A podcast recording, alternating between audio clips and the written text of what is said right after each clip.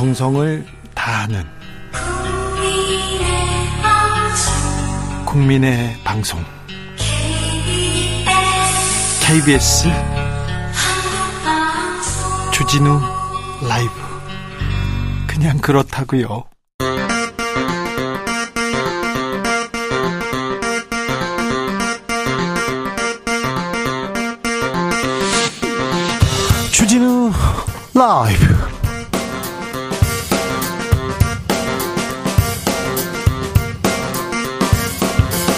2023년 5월 11일 목요일입니다. 안녕하십니까. 주진우입니다.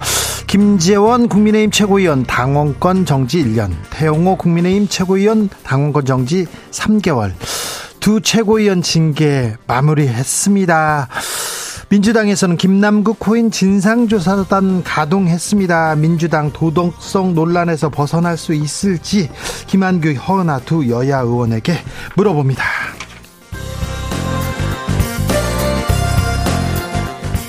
사랑이 아니라 범죄입니다. 지난해 붙잡힌 스토킹 피의자만 만 명이 넘습니다. 그런데요, 이 중 절반 가까이가 40대, 50대라는 통계가 나왔습니다. 어, 중년 남성한테 많았는데 중년이 스토킹 범죄를 많이 일으키는 이유는 뭔지 사건의 지평선에서 짚어봅니다. 서울 양천구에서 전세 사기 피해자가 또 사망했습니다. 아직 사망 원인은 밝혀지지 않았는데요. 국회에서 전세 사기 피해 지원하겠다, 특별법 만들겠다 얘기했는데 아직까지 소식이 없습니다. 반복되는 비극을 막기 위한 방법은 무엇인지 주스에서 짚어봅니다. 나비처럼 날아 벌처럼 쏜다. 여기는 주진우 라이브입니다.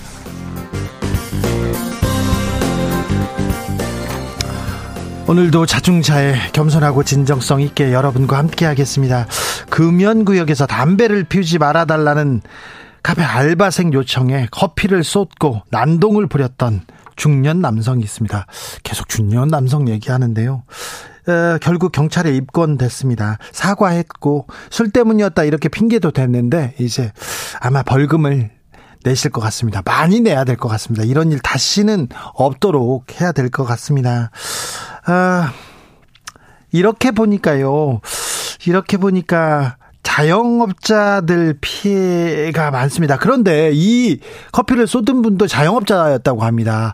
음, 요즘 자영업자분들이 힘든 거 아는데요. 서로 하, 힘든 거 아는데 이런 일이 벌어져서는 안 되는데 이렇게 왜 이렇게 야박하게 굴었는지 요즘 자영업자들 식당에서 싸움이 잦다고 합니다. 왜 그러냐면요. 물가가 너무 올라서 조금만 준대요, 음식을. 그래서 이거밖에 안 돼요. 그렇게 이걸로 어 항의도 하고 이걸로 또 속상해서 다투기도 하고 이렇다고 합니다. 자영업자들 좀 고단합니다. 알바생들은 더 고단한데 어, 이 고단한 일상 얘기해 주십시오. 요즘 뭐가 힘드세요? 뭐가 지치세요? 어제 이태원 옷가게 하시던 남인석 사장님 방송 끝나고 가는데 이태원에서 너무 힘들어서 아, 가게를 옮겨야 할 것 같다 이런 얘기를 하시더라고요. 아 자영업자의 고단함에 대해서 좀 고민해야 되겠습니다. 정치권에서도 좀 지혜를 모아야 될 텐데 여러분의 얘기도 좀 들려주십시오. 샵 9730 짧은 문자 50원 긴 문자는 100원이고요. 콩으로 보내시면 무료입니다. 그럼 주진우 라이브 시작하겠습니다.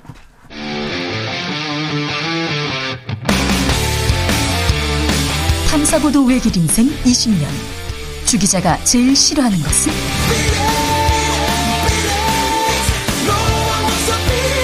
이 세상에서 비리와 부리가 사라지는 그날까지 오늘도 흔들림 없이 주진우 라이브와 함께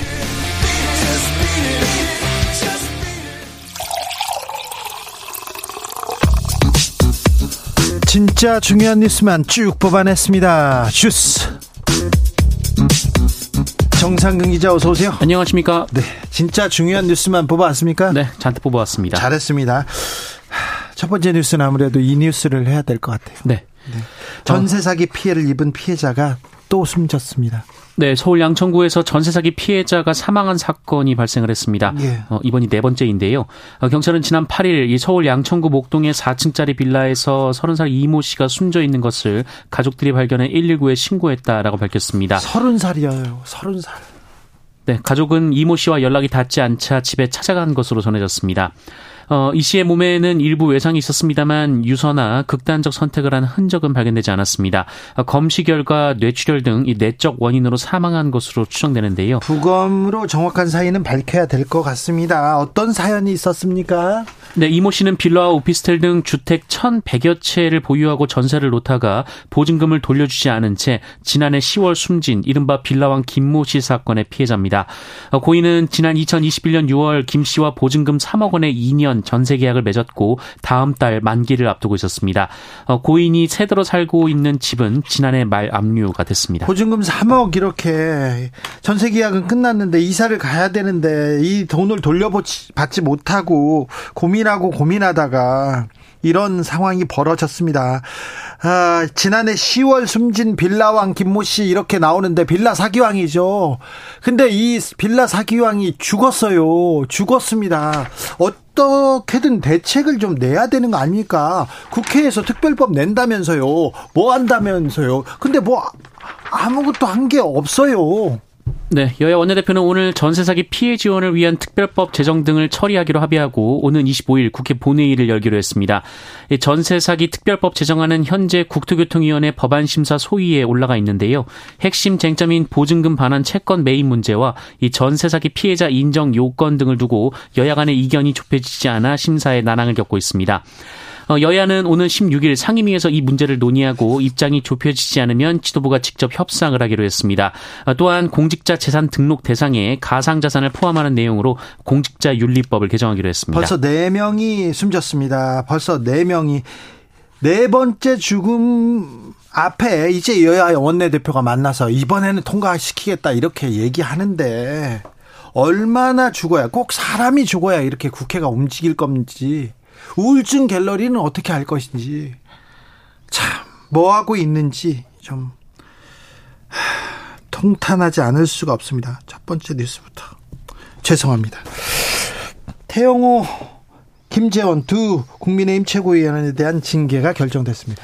네, 국민의힘 윤리위원회는 어제 잇따른 논란으로 무리를 일으켰다며 김재원 최고위원에게 당원권 정지 1년, 태영호 최고위원에게 당원권 정지 3개월의 징계를 내렸습니다. 김재원 최고위원은 5.18 헌법정신 수록 반대 발언, 전광훈 목사 우파 천하통일 발언으로 윤리위에 회부됐고요.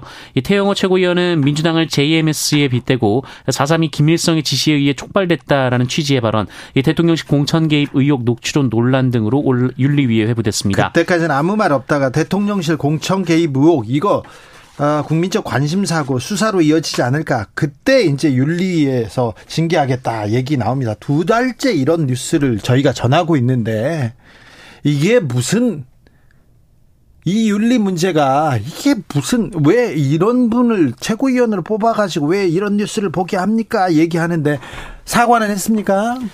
네, 김재현 최고위원은 윤리위 회의 결과 발표 직후 자신의 SNS에 지지해주신 당원과 국민 여러분께 송구스러운 마음이라면서 앞으로도 당과 나라의 보탬이 되는 일을 계속하겠다라고 밝혔습니다. 어, 태영호 의원은 윤리위 결정을 겸허히 수용한다라면서 윤석열 정부와 국민의힘 성공을 위해 최선을 다하겠다라고 밝혔습니다. 국민께 사과해야 되는데 송구스러운 마음 그리고 한 번은 아예 얘기 안 했습니다. 김기현 대표 국민의힘에서 사과할 일입니다. 네, 국민의힘은 오늘 열흘 만에 최고위원회를 다시 열었는데요. 이 자리에서 김기현 국민의힘 대표는 당내 일부 최고위원들의 잇따른 설화로 당원과 국민들께 심려를 끼쳤다라면서 당대표로서 무척 송구한 마음이라고 사과했습니다. 또한 정치인의 말은 천금 같아야 한다라면서 지도부 일원은 언행에 더욱더 신중에 신중을 기해야 한다라고 주의를 당부했습니다. 김기현 대표 대표된 지 두 달 넘었죠, 이제? 네, 두 달 동안 이 얘기만 했습니다. 정광훈 목사 얘기하고 태영호 최고위원, 김지현 최고위원 얘기만 했습니다. 아, 민생을 위해서, 전세 사기를 위해서 뭔가 목소리를 좀 내주셔야 될 때가 됐습니다. 이제 능력을 보여줄 때가 됐습니다. 언제까지 숨기고만 계실 건지 그것도 좀 답답합니다. 민주당에서는 코인 논란 어떻게 한답니까?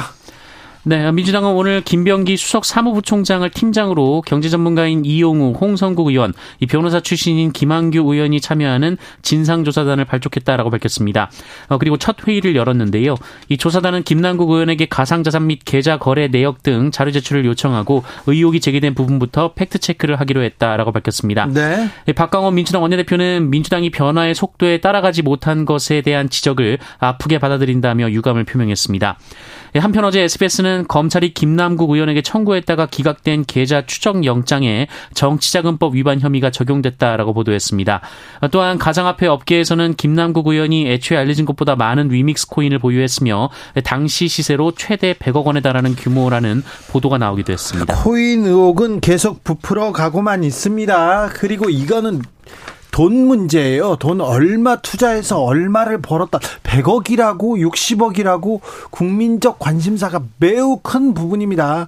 돈봉투 사건보다 파장이 훨씬 더 커질 수 있는데 민주당은 이 문제 어떻게 보고 있고 어떻게 해결할 건지 김한국 의원 진상조사 들어갔네요. 잠시 후에 이야기 나눠보겠습니다. 좀 따져 묻겠습니다.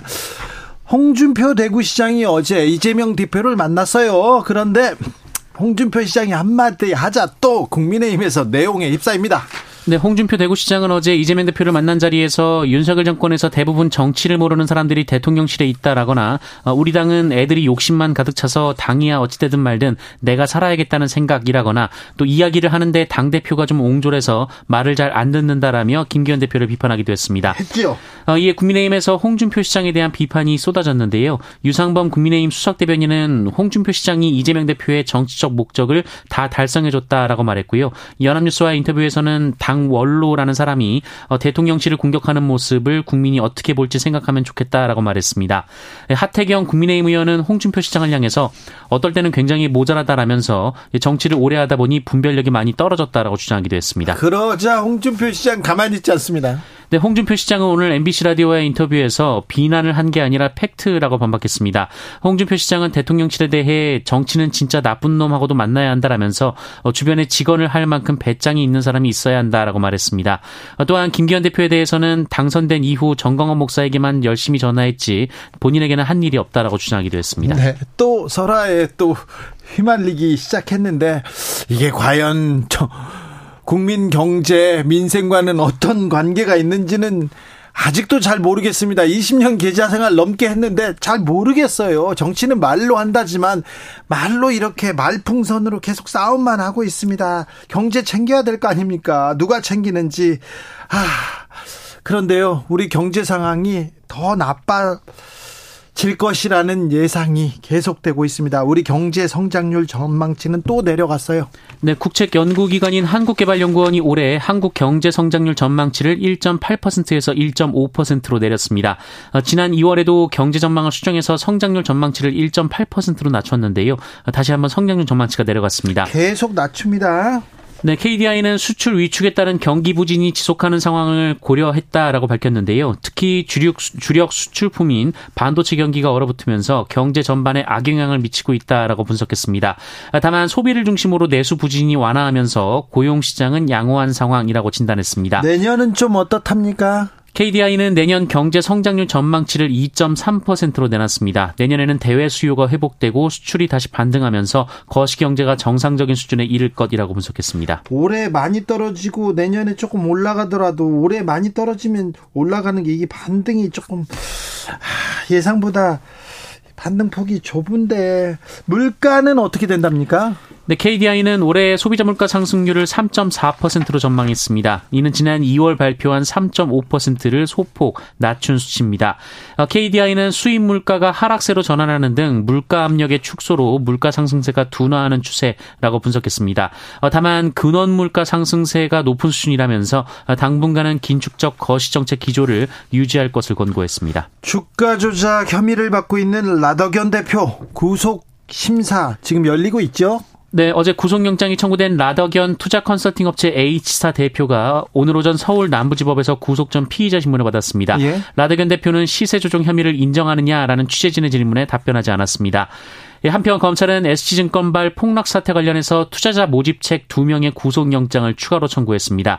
아, 이들은 라덕연 대표의 최측근으로 꼽히는 변모 씨와 안모 씨인데요. 이 라덕연 대표와 함께 투자자들에게 개인정보를 넘겨받은 뒤 매수, 매도가를 미리 정해놓고 주식을 사고 파는 어, 이른바 통정매매 수법으로 주가를 띄운 혐의를 받고 있습니다. 아, 너무 대놓고 했다. 너무 많은 사람들의 피해를 입혔다. 이렇게 얘기하는데 음, 보통 이렇게 어, 검찰에서 부르면요 조사를 한 다음에 조사를 한 다음에 영장을 청구합니다. 그러면 일주일이나 5일 있다가 와서 어떤 어떤 혐의로 영장 실질 심사를 받는데 긴급 체포 후에 바로 바로 지금 구속영장을 치고 그다음에 수사를 이어갑니다.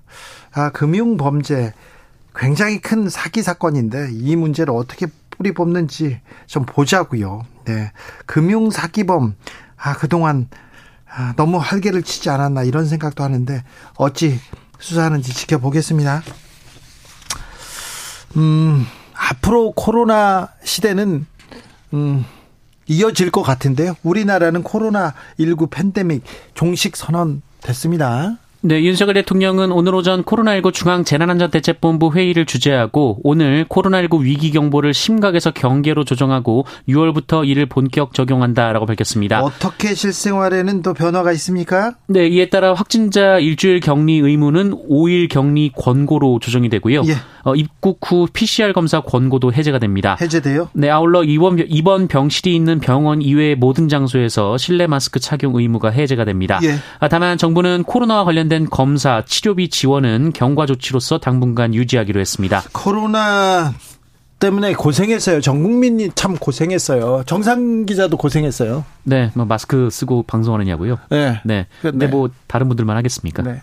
정상근 기자가 코로나에 걸렸던가요? 밀접 초기였던가요? 처음에? 아, 초기에 한번 걸렸던 적이 걸렸죠. 있습니다. 걸렸죠. 근데 저도 같이 방송했잖아요. 네. 저도 보름 동안 격리했는데 우와!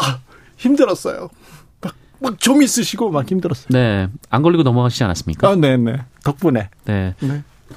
아, 제 덕분에. 음, 덕분이에요. 네, 감사합니다. 여러분 덕분입니다. 여러분도 고생 많으셨습니다. 아무튼 그래도요, 지금은요, 코로나 말고 독감 엄청 유행이고요. 아, 그리고 몸살 걸리는 분도 많습니다. 그래, 끝까지 조심하셔야 됩니다. 정상근 기자도 조심하셔야 돼요. 네. 알겠습니다. 어떻게 조심하실 거예요? 글쎄요. 네, 손을 깨끗이 닦고 다니겠습니다. 네, 네. 네 손 잘 씻어야 돼요. 코로나 시대에 손 잘 씻자, 뭐, 거리 유지하자 이렇게 했는데 처음에는 아저씨들 중심으로 저희는 뭐, 뭐, 화장, 남자 화장실에서 보니까 아저씨들 중심으로 좀 씻었어요. 다시 안 씻더라고요. 네. 하나 참, 아, 조심하십시오. 악수도 조심하셔야 됩니다. 아, 도박을 하다 돈을 잃었어요. 네. 그런데 이웃한테 흉기를 휘둘렀다고요? 네, 경기도 시흥에서 인터넷 도박에 빠진 30대 남성이 같은 아파트에 사는 이웃 3명을 잇따라 흉기로 찔러 2명이 숨지고 1명이 중상을 입는 사건이 발생했습니다. 어, 시흥경찰서는 살인 및 살인미수, 살인 예비, 특수협박 등의 혐의로 중국 국적의 39살 A씨를 현행범으로 체포했습니다. 네. 어, 이 남성은 인터넷 도박으로 수천만 원을 잃게 되자 화가 난 상태에서 평소 좋지 않은 감정을 갖고 있던 이웃들을 찾아다니며 범행을 저질렀습니다. 아이고. 예, 이 과정에서 60대와 70대가 숨졌고요. 40대가 크게 다쳐 병원에서 치료를 받고 있습니다. 어, 다른 두 집을 더 찾아갔습니다만 여기에는 사람이 없어서 화를 피했다고 합니다. 아, 끔찍하네요. 네, 이후 이 남성은 초등학교 앞에서 학생들에게 택시를 불러달라며 협박을 하다가 학생들의 신고를 받고 출동한 경찰에 의해 체포가 됐고요. 경찰에서 살인을 자백했습니다. 유족 간의 합의가 없으면 재산은 연장자 순으로 맡아야 한다. 이런 법원 판결이 나왔습니다. 네, 고인의 유해와 분묘 등 제사용 재산의 소유권을 갖는 민법상 제사 주재자는 유족 간의 합의가 없다면 남녀, 적설을 불문하고 가장 가까운 직계비속 중 최연장자가 맡는다라는 이 대법원의 전원합의체 판단이 나왔습니다. 그래요? 어, 이로써 아들에게 우선권을 주었던 기존 대법원 판례가 15년 만에 깨졌습니다. 아들, 큰아들한테 우선권이 있는 것이 아니네요. 네, 상황이 좀 복잡한데요. 네. 그 A 씨는 1993년 이 배우자와 혼인해서 두 명의 딸을 낳았으나 2006년에 다른 여성과의 사이에서 아들을 낳았습니다. 예. 어, 그리고 A 씨는 2017년에 사망을 했는데요. 네. 어, 그러자 혼외자의 생모가 배우자 및 다른 딸들과의 합의 없이 고인의 유해를 경기도 파주의 추모공원 납골당에 봉안하면서 이 갈등이 시작이 됐습니다. 예. 어, 이에 배우자와 딸들이 고인의 유해를 돌려달라라며 이 생모와 추모공원 측을 상대로 소송을 냈는데요. 어, 법원은 제 대사 주재자는 아들이라는 대법원 판례를 근거로 이들의 청구를 받아들이지 않았습니다. 예. 예. 하지만 대법원은 이번엔 남성 상속인을 우선하는 것은 성별에 의한 차별을 금지하고 개인의 존엄과 양성평등에 기초한 혼인과 가족 생활을 보장하는 헌법 정신에 합치하지 않는다라고 판례를 바꿨습니다. 아, 음, 아마 좀 재산을 많이 남겨놓고 가신 분일 수 있습니다. 좀 여기서만 보면요. 그런데 이런 일이 굉장히 많거든요. 그런데 보통 보통 음 보통 아버지, 아버지한테 권리가 있고요. 큰 아들 아니면 아니면 계속 남자한테 이렇게 어, 장자 남자한테 권리가 계속 이어가는데 이번에는 여성도 그리고 가까운 사람이 어, 연장자가 중요하다 이런 법원 판결이 나왔습니다. 유교 어, 성균관에서는 어떻게 반응할지는 모르겠으나 어, 네. 한 걸음 한 걸음씩 양성 평등으로 가고 있는 거 아닌가 이런 생각도 좀 해봅니다. 아, 좀 이건 걱정이 됩니다. 구제역이 발생해서요. 네, 충북 청주의 한우 사육 농장 세 곳에서 구제역이 발생했습니다. 국내에서 구제역 발생이 확인된 것은 4년 4개월 만입니다. 네. 어, 어제 저녁 청주시의 한우 농장 두 곳에서 의심 신고가 있었고 정밀 검사를 진행한 결과 양성이 나왔고요. 어, 이들 농장에서 1.9km 떨어진 한우 농가에서도 오늘 구제역이 확인됐습니다. 네. 이 농식품부는 구제역 발생이 확인된 농가에서 사 육하는 450여 마리의 소를 살처분할 계획입니다. 네. 어, 또한 전국 우제류 농장과 축산 관계시설 종사자 및 차량에 대해 일시 이동 중지 명령을 내렸습니다. 이 구제역은 소, 돼지, 양 등 우제류가 구제역 바이러스에 감염돼 발생하는 질병인데요. 전염성이 무척 강해서 국내에서는 제1종 가축 전염병으로 지정돼 있습니다. 근데 충북 청주 그 일대에 농장이 많아요. 네, 이번에 구제역이 발생한 지역은 이 축사 밀집지인데요. 이 반경 3km 이내의 축산 농장이 236개에 달해서 우려가 나오고 있습니다. 한동안 소식이 없던 구제역이 다시 발생했습니다. 구제역이 발생하면 그 주변 지역에 있는 가축들을 모두 살처분. 그러니까요. 네, 땅에 이렇게 이렇게 파묻어야 됩니다. 이거 참 그리고 농가들은 그 소 음, 가축들이 자식과도 같거든요. 그런데 아 이렇게 자기 손으로 파서 묻어야 되거든요. 아, 걱정스러운 일이 다시 벌어졌는데 빨리 빨리 구제역을 잡아야 될 것 같습니다. 더 이상 번지지 않게 노력해야 될 것 같습니다. 그 주변에 가시면 안 됩니다. 주스 정상근 기자와 함께했습니다. 감사합니다. 고맙습니다. 자영업자, 아르바이트, 서비스업 종사자들 힘드시죠? 고생 많으시죠? 고단한 일생 좀 들어보겠습니다. 4137님, 요즘은 사는 것 자체가 힘듭니다. 이렇게 얘기했는데, 예전에도 사는 것 자체가 막 즐겁진 않았는데, 요새는 이런 얘기 너무 많이 들어가지고요. 그죠? 힘들어요. 5622님, 물가가 너무 비싸서 이민 가고 싶어요. 얘기하는데, 네. 네. 다른 나라도 좀 올랐다 이렇게 좀 생각하고 위안을 삼아야 되는지 물가가 너무 비쌉니다. 월급은 그대로인데 월급 수입은 또 깎였는데 아 어떻게 하지 뭐 얘기하신 분들 많습니다. 어 작년에 비해서 너무 깎였어. 그럴 때마다 그러면 제 생각을 좀 하세요. 작년에 비해서 제가 수입이 반토막 났거든요. 그런 사람도 있다 이렇게 생각하시면 좀 나아질 수도 있습니다. 심경영님 앞으로 사고 치고 술 때문이라고 하면 술박을 씌워서 두 배로 처리해야, 처리해야 됩니다. 네, 아까 뭐 알바생한테 함부로 하셨던 그분이요. 그러면 술 때문에 이거 용서하면 안 됩니다. 지금 것은 용서해 줬는데 그러면 안 됩니다. 8848님 식당 왔는데 전에는 공깃밥 그냥 주셨는데 요새는 천 원 받으시더라고요. 너무 어려우시대요. 공깃밥이 천 원이 아닌데도 있습니다. 사실 공깃밥 천 원은 어떻게 봐야 되면 우리나라 뭐 속된 말로 국룰이잖아요. 공깃밥 천 원. 그런데 이제는 공깃밥 천 원이 아닌데 많습니다. 많아요. 아, 네. 참 안타깝습니다. 박상호님, 동네 단골 식당 사라졌어요. 사장님께서 월세가 너무 올라서 장사를 그만두신다고 하더라고요. 왠지 친한 친구가 멀리 이사 가는 것 같습니다. 20년 단골집이었는데 많이 아쉽네요. 사장님 어디로 가시든지 늘 행복하세요. 얘기합니다. 그러게요. 저도 오래된 단골집, 뭐, 1년에 한두 번 가는 그런 집들이 있었는데 간혹 가보면 사라졌어요. 어, 참 어렵구나 이런 생각하는데 어, 민생을 위해서 조금 대책이 더 많이 나와야 될 것 같습니다. 어려워요. 물가는 다 올랐는데 또 가격을 막 올릴 수만 없거든요. 올리면 또 주머니 상황 생각하는 분들 그런 또 양심적인 분들만 되게 더 어렵습니다. 0142님 제주에서 자영업을 8년째 하고 있습니다. 네, 그러시군요. 코로나 때 일이 너무 없다가 요즘 갑자기 일이 많아서 한 달째 일요일도 못 쉬고 있습니다. 일은 힘든데 벌어도 대출 이자가 너무 많이 나가거든요. 아, 이자 많이 올랐죠. 국회의원들은 1억 월급 받고 막 코인에서 수십억 벌고 막, 어, 뭐 하고 그러는데, 난 뭐 하고 있는 건가 허무합니다. 이렇게 얘기하는데, 1억 예, 월급은 아니고요. 네. 연봉이 1억 몇 천인데, 수당이랑 야, 많이 벌죠. 그렇죠. 아, 그런데 뉴스 보, 보면 아, 뉴스 보면 누구는 이렇게 쉽게 돈 버는데 누구는 이렇게 불공평하게 이렇게 되는데 뭐 그런 생각 하죠. 당연하죠. 이 상대적 박탈감 또 양극화 이런 부분에 대해서도 더 고민이 필요합니다. 아, 교통정보센터 다녀올게요. 김한나 씨.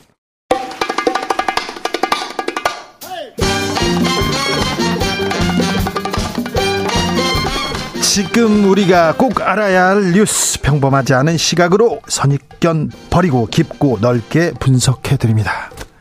사건의 지평선.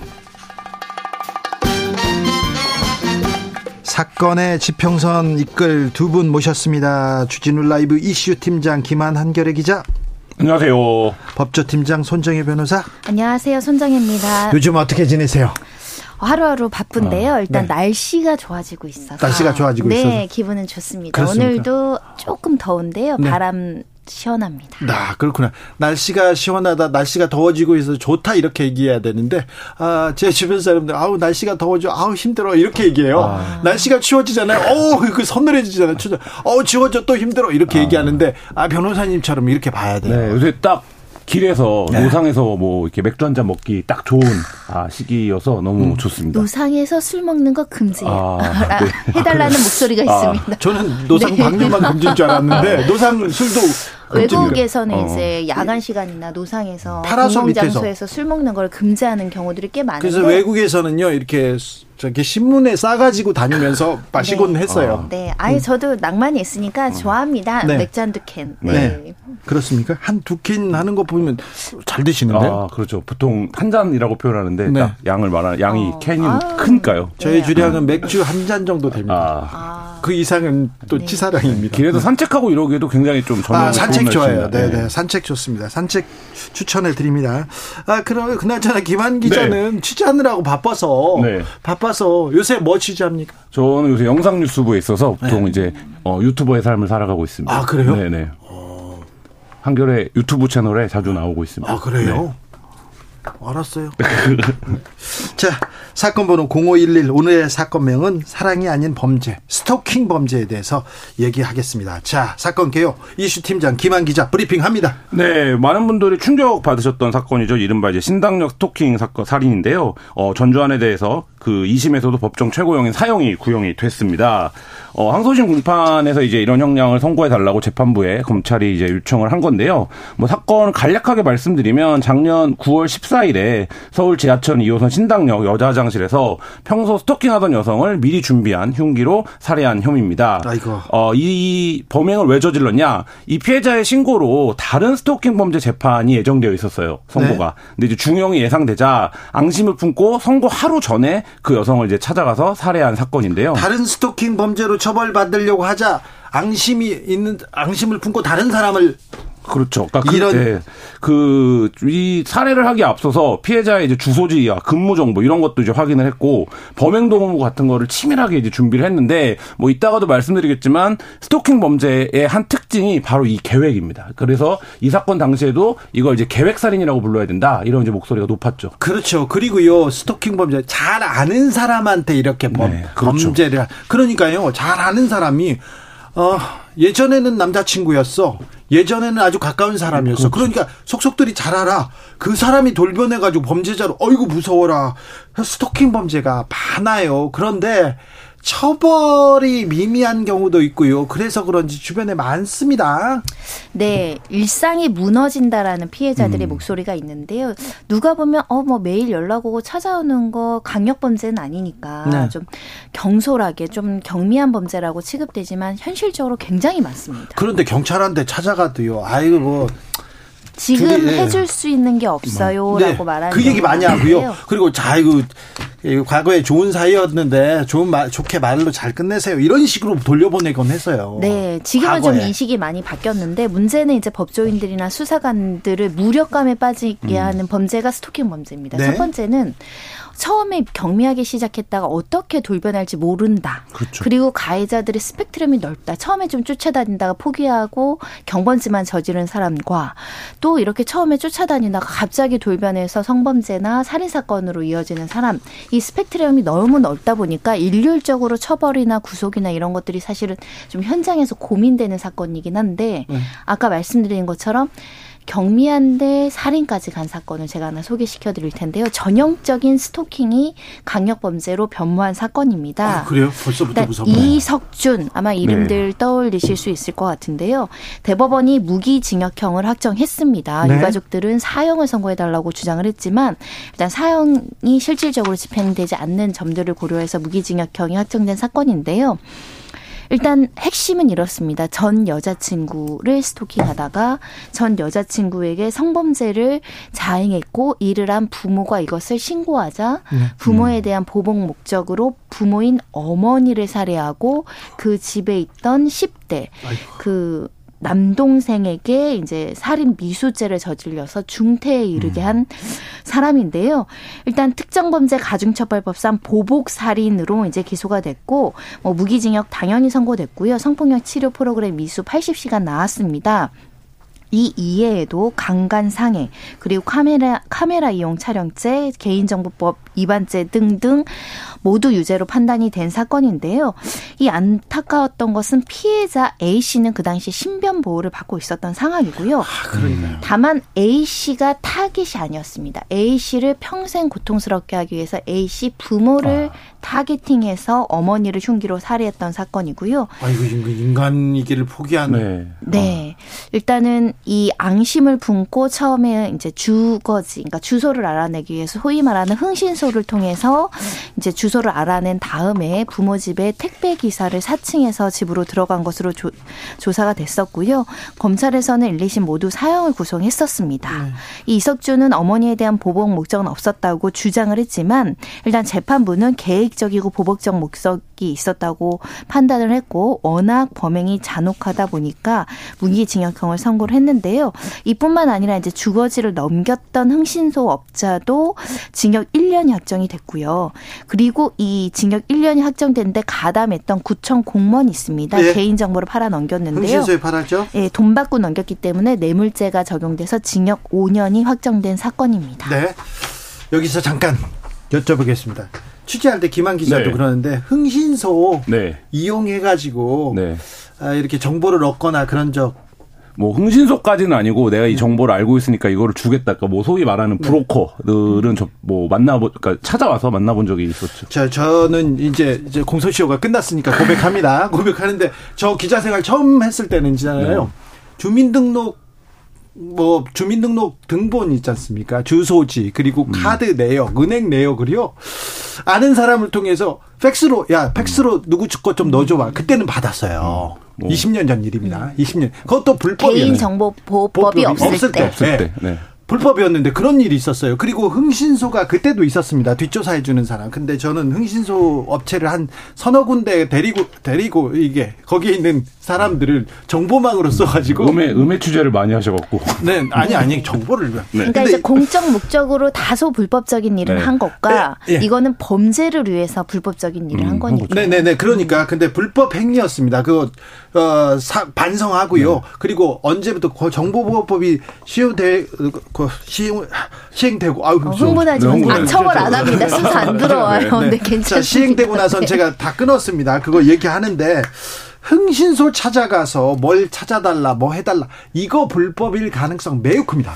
근데 사실은 저는 현장에서 흥신소라고 말하는 소위 말하는 용역 음. 업체들 네. 요즘엔 탐정업이라고 불리는 분들이 있거든요. 네, 개헌수락도 붙어 있잖아요. 네, 현실적으로 불륜의 증거를 잡기 위해서 의뢰인들이 많이 이용합니다. 한 4일, 일주일 쫓아다니는데 한 220, 330, 550 이제 정가는 음. 아니니까 요 정도 금액이 들어가는데 합법적으로 활동하시는 분들도 있고요. 그냥 공중에 공개된 장소에서 따라다니는 다니는 건 음. 현재로서는 네. 합법의 범위에 범주에 속하는 경우가 꽤 많거든요.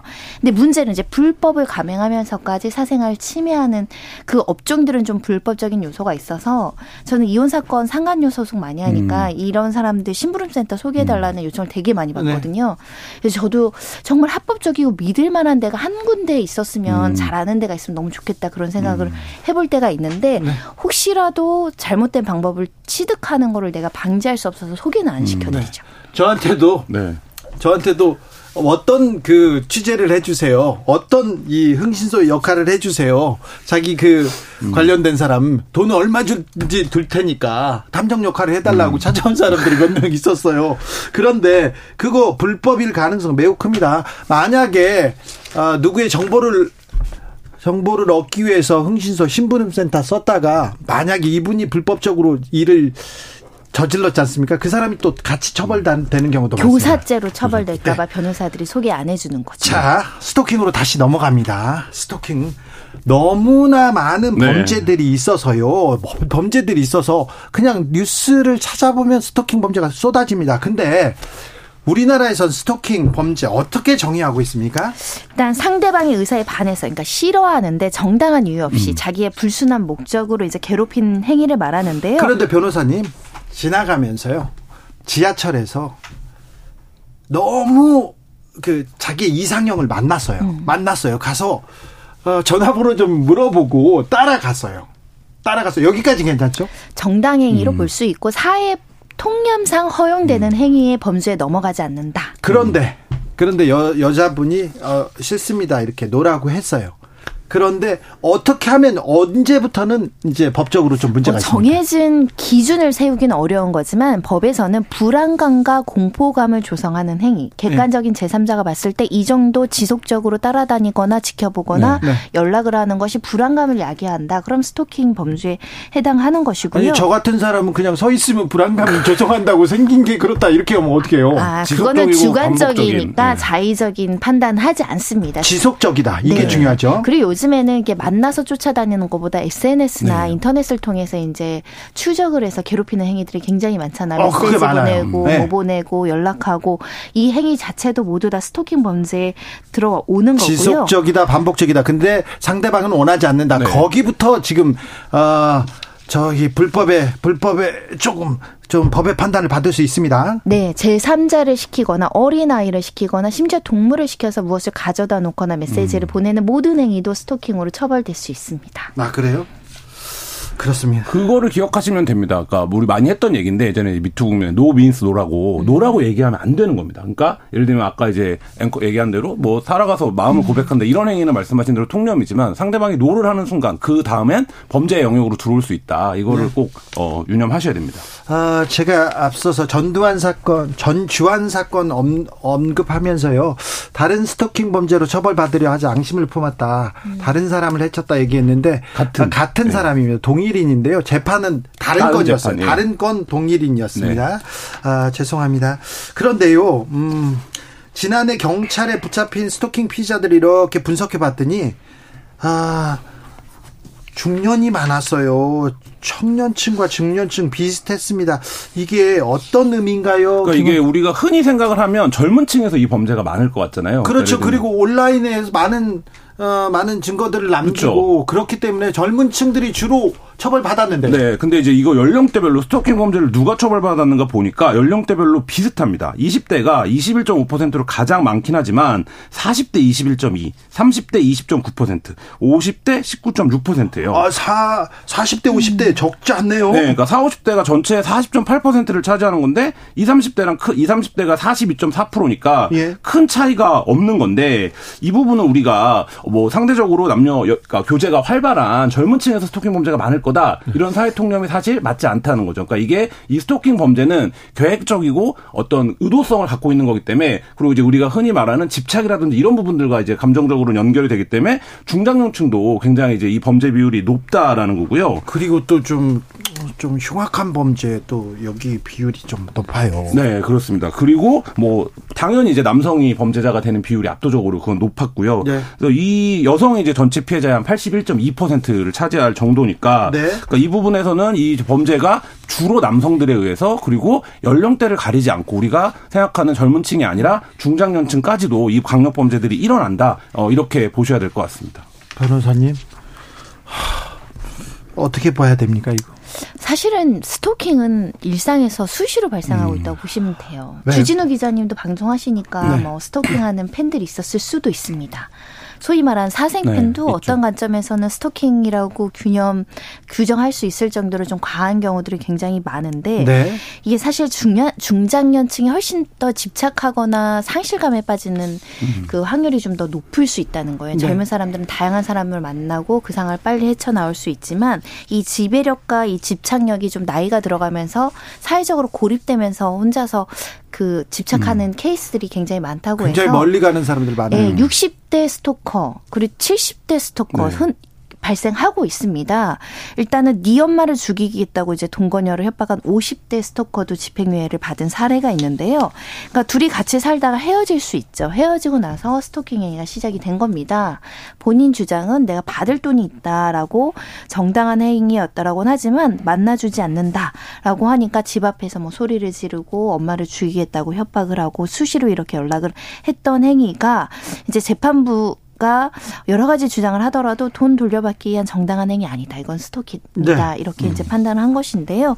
보통 이제 연인 간에 좀 폭력성을 보이거나 집착하는 특히 지배력이 강한 그 어떤 소유욕이 강한 사람들이 헤어지고 나서 이렇게 어 헤어진 여자친구나 뭐 전 아내를 상대로 협박을 하다가 강력 범죄를 저지르는 경우 꽤 많습니다. 자, 헤어졌다.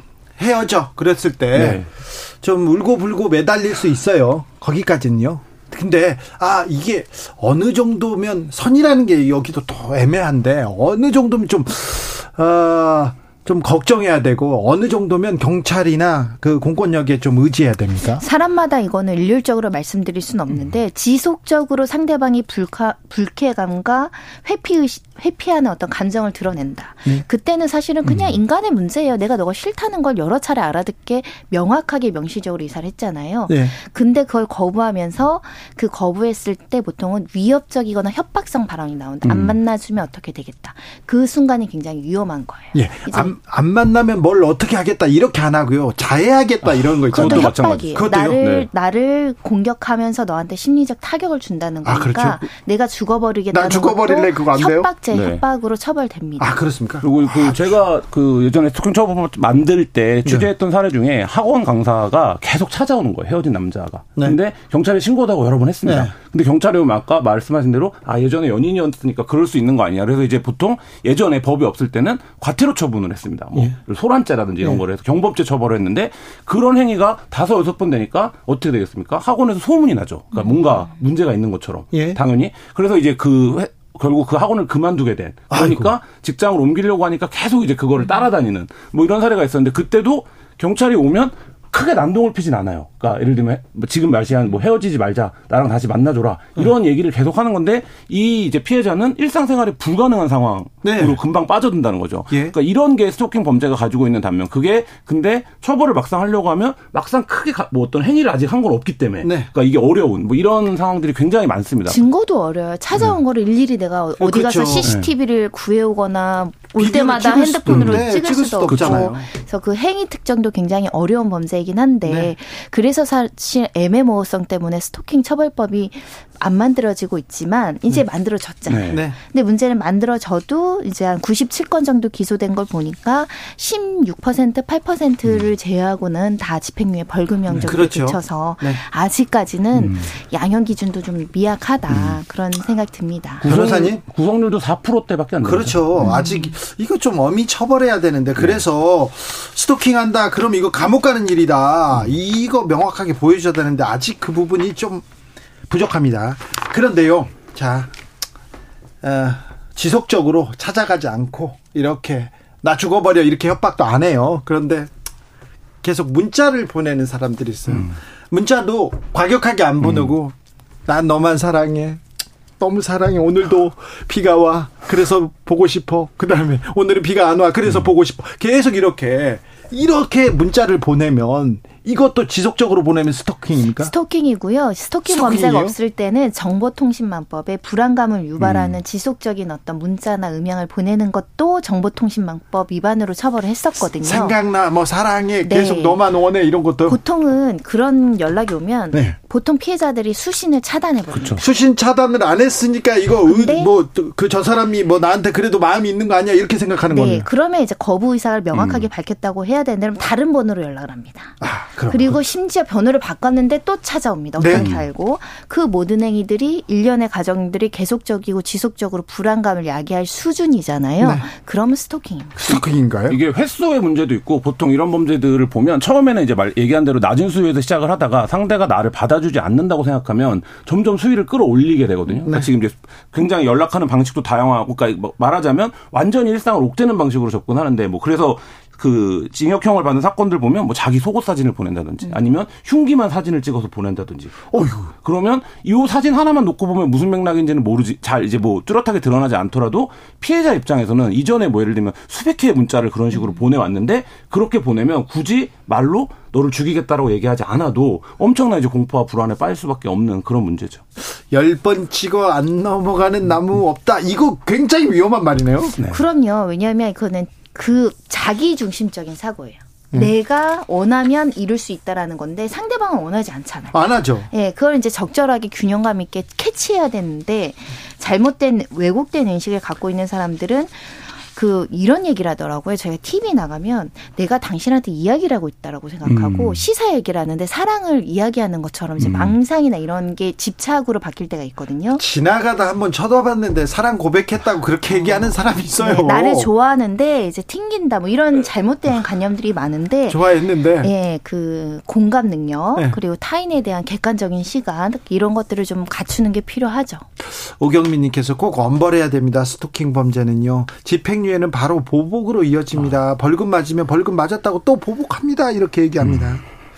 벌금형을 받은 사람들은 또 다시 이 스토킹의 수위를 높이는 그리고 반복하는 그런 아, 예가 많습니다. 그렇기 때문에 처음부터 조금 엄벌하는 게 맞기 음. 맞는 것 같은데 처음에 아주 경미할 때 신고하는 게 굉장히 음, 중요해요. 음, 맞아요. 예, 왜냐하면 신고를 해서 또 그걸 쌓아놓는 게 어, 중요해요. 일단 신고하는 것도 좀 귀찮은 일일 수도 있어요. 조사 받아야 음, 되고 네. 증거 수집해야 되고 그런데 그런 경고를 주지 않으면 너가 처음에는 좋아했잖아. 네. 예, 약간 그 피해자 탓을 하거나 이런 경우들도 꽤 많거든요. 그런데 적극적으로 해야 적극적으로 신고해야 됩니다. 가장 중요한 부분입니다. 그리고요 경찰에 신고해야 되는데. 흥신소 써가지고 보복한다던가 사람들 데려와서 다시 네. 보복한다던가 이런 거면 안 됩니다. 스토킹 피해자가 그리고 또 공개해요. 누가 나를 이렇게 찾아왔어요. 그러면서 온라인에 공개하고 이것도 음. 명예훼손 으 로 당할 수 있는 그런 예가 많아요. 비슷한 일이 한 번 있었는데요. 이제 상사가 그, 그 추태를 부린 겁니다. 네. 그러니까 봉사의 임원이었던 A 씨가 회원들이 참여한 카톡방에 회장이었던 그 B 씨가 이제 괴롭힘을 하니까 이 스토킹 혐의로 회장직 물러나야 된다. 혼자서 여성들에게 나쁜 짓을 한다라는 취지로 이제 단톡방에 올렸는데 이걸 이제 가해, 스토킹 가해자였던 사람이 명예훼손이다 이렇게 이제 음. 고소를 했던 사건이고요. 검찰에서는 유죄로 보고 약식 명령을 내렸는데 이제 정식 재판 청구를 했고 법원에서는 명예훼손의 소지가 있다고 하더라도 우리가 진실한 사실을 공공의 이익의 목적으로 하면 위법성 그 처벌되지 않을 수 있잖아요. 네. 그런 경우로 봤습니다. 왜냐하면 실질적으로 이 A 씨라는 사람이 일부 이런 스토킹처럼 뭐 사랑합니다, 행복하세요, 아. 좋은 아침 뭐 이런 거를 일방적으로 보냈다라는 것이고 그래서 회원들 입장에서 이 사람 조심해야 된다라는 목적으로 보낸 것 정도는 음. 처벌하지 않겠다라는 판례가 있습니다. 군대나 이런 데서도 이런 사건이 굉장히 많아요. 그래요? 네, 그러니까 이 폐쇄적인 사회에서는 그러니까 이거를 하는 게 나는 그런 의도가 아니고 나는 그냥 뭐 호감을 표한 건데라고 얘기하는데 이 피해자가 오히려 이거를 제기하기가 음. 굉장히 어려운. 그리고 그렇죠. 이걸 제기하면 명예훼손이다 이렇게 나오는 경우가 굉장히 많은데 그래서 이게 이제 아까 말씀하셨지만 폐쇄적인 곳에서는 이거를 피해자가 더 문제를 드러내기 굉장히 어렵고 그렇기 때문에 초 그러니까 신고를 하거나 아니면 경 수사기관에 알리면 바로 개입이 되는 음. 이 시스템을 구축하는 거 이게 굉장히 중요합니다. 네. 사랑이 아니라 범죄입니다. 상대방이 원하지 않으면 네. 거기서 멈춰야 됩니다. 눈물을 나도 거기서 멈춰야 됩니다. 안 그러면 범죄로 이어질 수 있습니다. 그런데요. 좋아해요. 나는 너무 좋아해.